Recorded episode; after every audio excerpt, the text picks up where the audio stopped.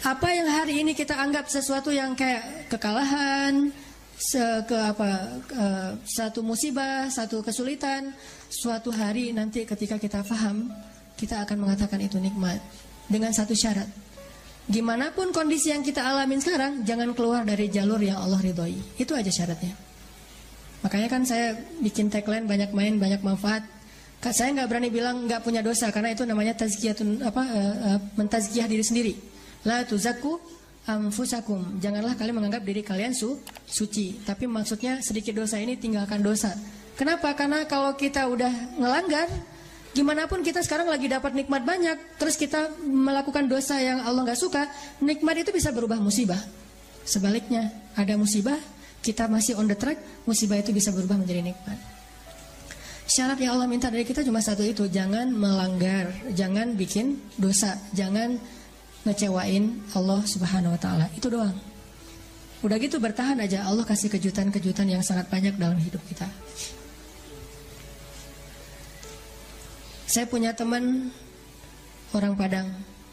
Dia ikut tes uh, akademi kepolisian. Dari sekian banyak yang ikut tes, 50 orang yang keterima, dia salah satunya. Terus karantina 50 orang ini tes ujian yang kedua dari 50 orang ini cuman dia sendiri yang gagal. 49 orang tuh lulus tes kedua. Akhirnya dia pulang ke kampungnya dalam keadaan malu. Karena udah malu banget dia hijrah ke Jakarta. Awalnya ke Bandung terus ke Jakarta.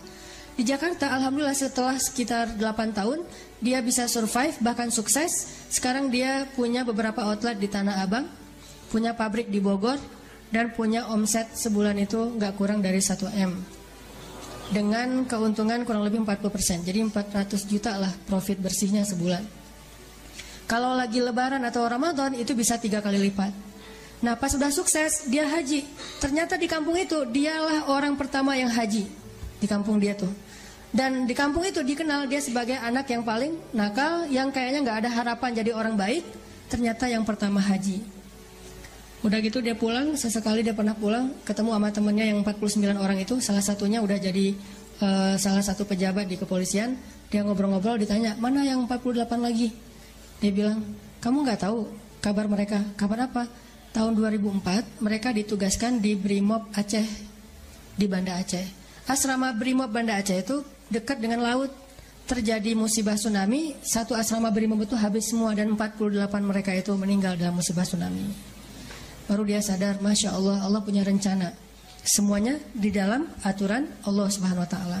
Sehingga dia akhirnya mensyukuri kegagalan dia dulu di tes kepolisian. Walaupun yang lulus juga baik, yang gagal juga baik. Jadi ini bukan soal buruknya, tapi soal antara satu kebaikan dengan kebaikan yang lain. Yang lulus baik, yang ternyata nggak lulus juga, Allah simpan kebaikan dengan cara yang lain.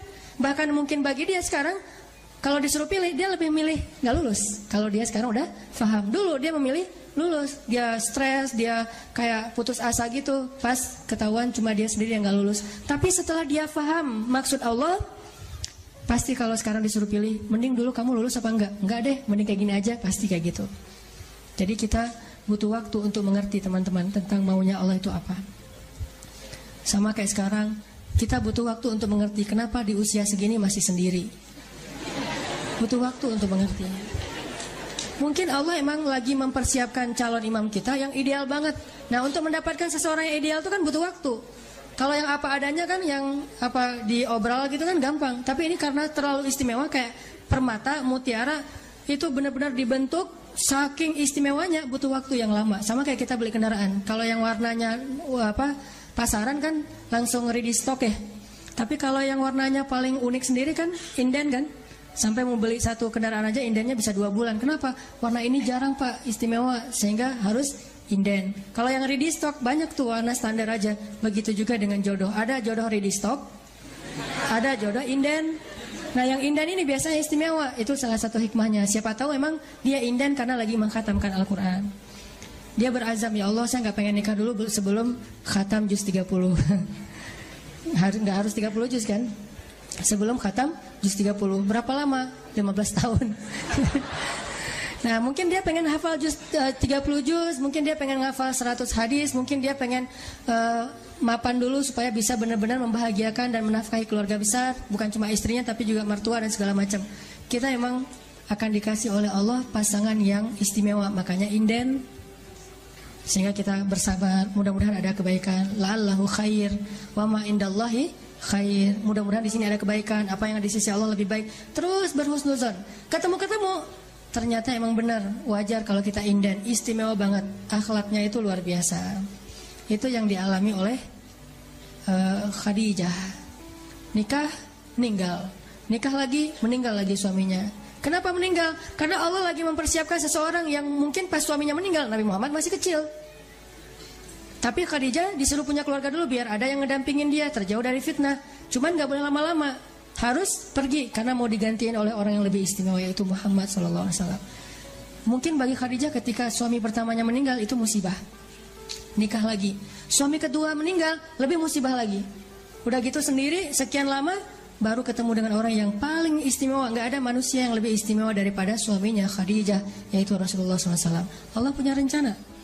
Awalnya Khadijah menangis, yang kedua Khadijah menangis, tetapi setelah dia faham rahasia yang ketiga, mungkin dia akan mengatakan, bahwa inilah yang terbaik untuk saya. Kalau saya tahu ini dari dulu, maka saya akan tahu bahwa Allah itu maha baik kepada saya. Ini artinya Allah punya rencana. Kurang baik apa suami kayak Rasulullah? Nih, mungkin kita yang berada di sebelah kanan ini lagi disiapin sama Allah untuk belajar akhlak dari Rasul supaya nanti kalau ketemu yang di sebelah satu lagi, insya Allah kita benar-benar bisa membahagiakan dia seperti Rasul membahagiakan Khadijah atau Aisyah. By the way teman-teman, Rasulullah itu orangnya easy going loh. Ini akhlak suami ya. Ini jadi kayak apa pengajian pernikahan nih. Suami yang soleh itu suami yang bisa membuat istri yang lagi bete ketawa. Itu suami soleh. Kan kenyataannya sekarang suami-suami bisa bikin istri yang lagi ketawa bete kan? Lagi happy-happynya, lagi jalan bareng, tiba-tiba ilfil gara-gara dia ngerusak suasana. Ucapannya nggak terjaga, sikapnya nggak terjaga gitu. Kalau Rasulullah itu terbalik. Sua, uh, istri yang lagi bete, yang lagi ilfil, lagi nggak nyaman, bisa dibikin happy, ketawa. Saking easy goingnya Rasulullah. Jadi no hard feeling terhadap istrinya. Kalau kita, mama, mama lupa ya dengan hadis-hadis Rasul. Keluar semua dalil. Padahal Rasul pemilik dalil, tapi nggak ngeluarin dalil itu. Kita yang bukan pemilik dalil ngeluarin. Coba kan agak-agak unik nih. Kalau kita kan dalilnya riwayat Bukhari, Muslim atau siapa ya pokoknya ada riwayat saya lupa riwayat siapa gitu kan. Kalau Rasulullah kan nggak mungkin pakai ada tuh hadis riwayat Bukhari kan nggak kan ya? Orang Rasul sendiri yang punya hadis. Jadi aku yang berbicara dan aku yang meriwayatkan lebih kuat daripada hadis Bukhari. Kita pakai hadis Bukhari aja udah bangga. Rasulullah nggak pakai hadis Bukhari loh, hadis sendiri. Nggak pakai Bukhari. Tapi ketika istrinya lagi bete, lagi sedih, lagi cemburu gitu, pernah nggak Nabi ngeluarin dalil? Enggak, Nabi nggak ngeluarin dalil tapi nunjukin akhlak. Dalil itu disampaikan oleh Nabi ketika suasananya normal, lagi nyaman. Nabi mengajarkan istri yang soleh itu kayak gini, kayak gini. Tapi kalau lagi pada ada masalah, Nabi nggak pakai dalil, akhlak yang ditunjukin. Itulah sunnah Nabi Shallallahu Alaihi Wasallam. Kita pas lagi ada masalah dikit sama teman, langsung browsing. Istri yang soleha, search, keluar hadis-hadisnya langsung di forward, langsung di send ke pasangan kita. Mah tuh lihat tuh hadisnya sahih loh mah. Memangnya hadis istri doang, istrinya juga browsing. Suami yang penyabar, set, setelah keluar hadisnya. Jadi lempar-lemparan dalil dan gak ada yang dapat hidayah. Harusnya terbalik kalau kita lagi punya masalah teman-teman dengan pasangan, carilah nasihat untuk menasehati diri kita. Jangan cari nasihat untuk menasehati orang lain. Karena kenyataannya saya sering diundang acara kayak taklim keluarga gitu, terus kalau yang undangnya suami dia suka request gini, Ustadz nanti boleh nggak materinya tentang istri yang soleha? Kan berarti dia nggak ngundang saya untuk mendengar nasihat kan? Tapi dia ngundang saya untuk memperdengarkan nasihat, bukan untuk mendengar nasihat. Istrinya juga gitu, Ustadz ini materi bagus banget, tapi sayang suami saya nggak datang. Nah, kan? Artinya dia pengen mendapatkan nasihat buat orang lain. Padahal harusnya, Alhamdulillah saya dengar ini. Gak apa-apa suami saya nggak dengar. Yang penting saya memperbaiki diri saya dulu. Insya Allah nanti Allah akan memperbaiki pasangan. Nah Rasulullah tuh nggak pernah gitu. Ada Aisyah cemburu keluar dalil. Aisyah cemburu keluar dalil. Enggak. Rasulullah justru mencontohkan teladan easy going. Sering dengarkan cerita Aisyah ngambek. Udah, kalau kayak gini terus saya laporin nih ke ayah saya. Dia mau ngelaporin Rasul ke ayahnya Abu Bakar. Dia lupa ayahnya itu murid Rasul.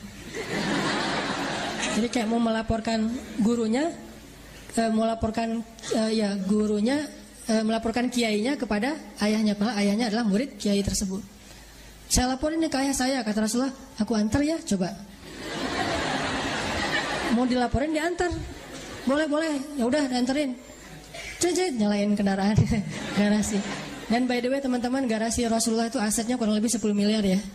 Nabi itu punya kendaraan untuk touring, punya kendaraan off-road, punya kendaraan yang untuk di dalam kota city car gitu. Kalau touring Nabi pakai kendaraan namanya onta. Dan tahu harga onta Nabi berapa? Paling murah 5 miliar. Jadi satu onta koswa Nabi itu bisa beli 3 alfat. Namanya sih onta, tapi lebih mahal daripada al alfat. Terus kendaraan off-roadnya Nabi kuda, kuda perang Nabi, kudanya Pak Prabowo aja harganya 3 miliar ya. Apalagi kuda perang Nabi, lebih dari 3 miliar. Nah, city car Nabi namanya keledai. Itu untuk jalan dekat-dekat aja ke warung misalnya itu sih. Oke, okay? keledai.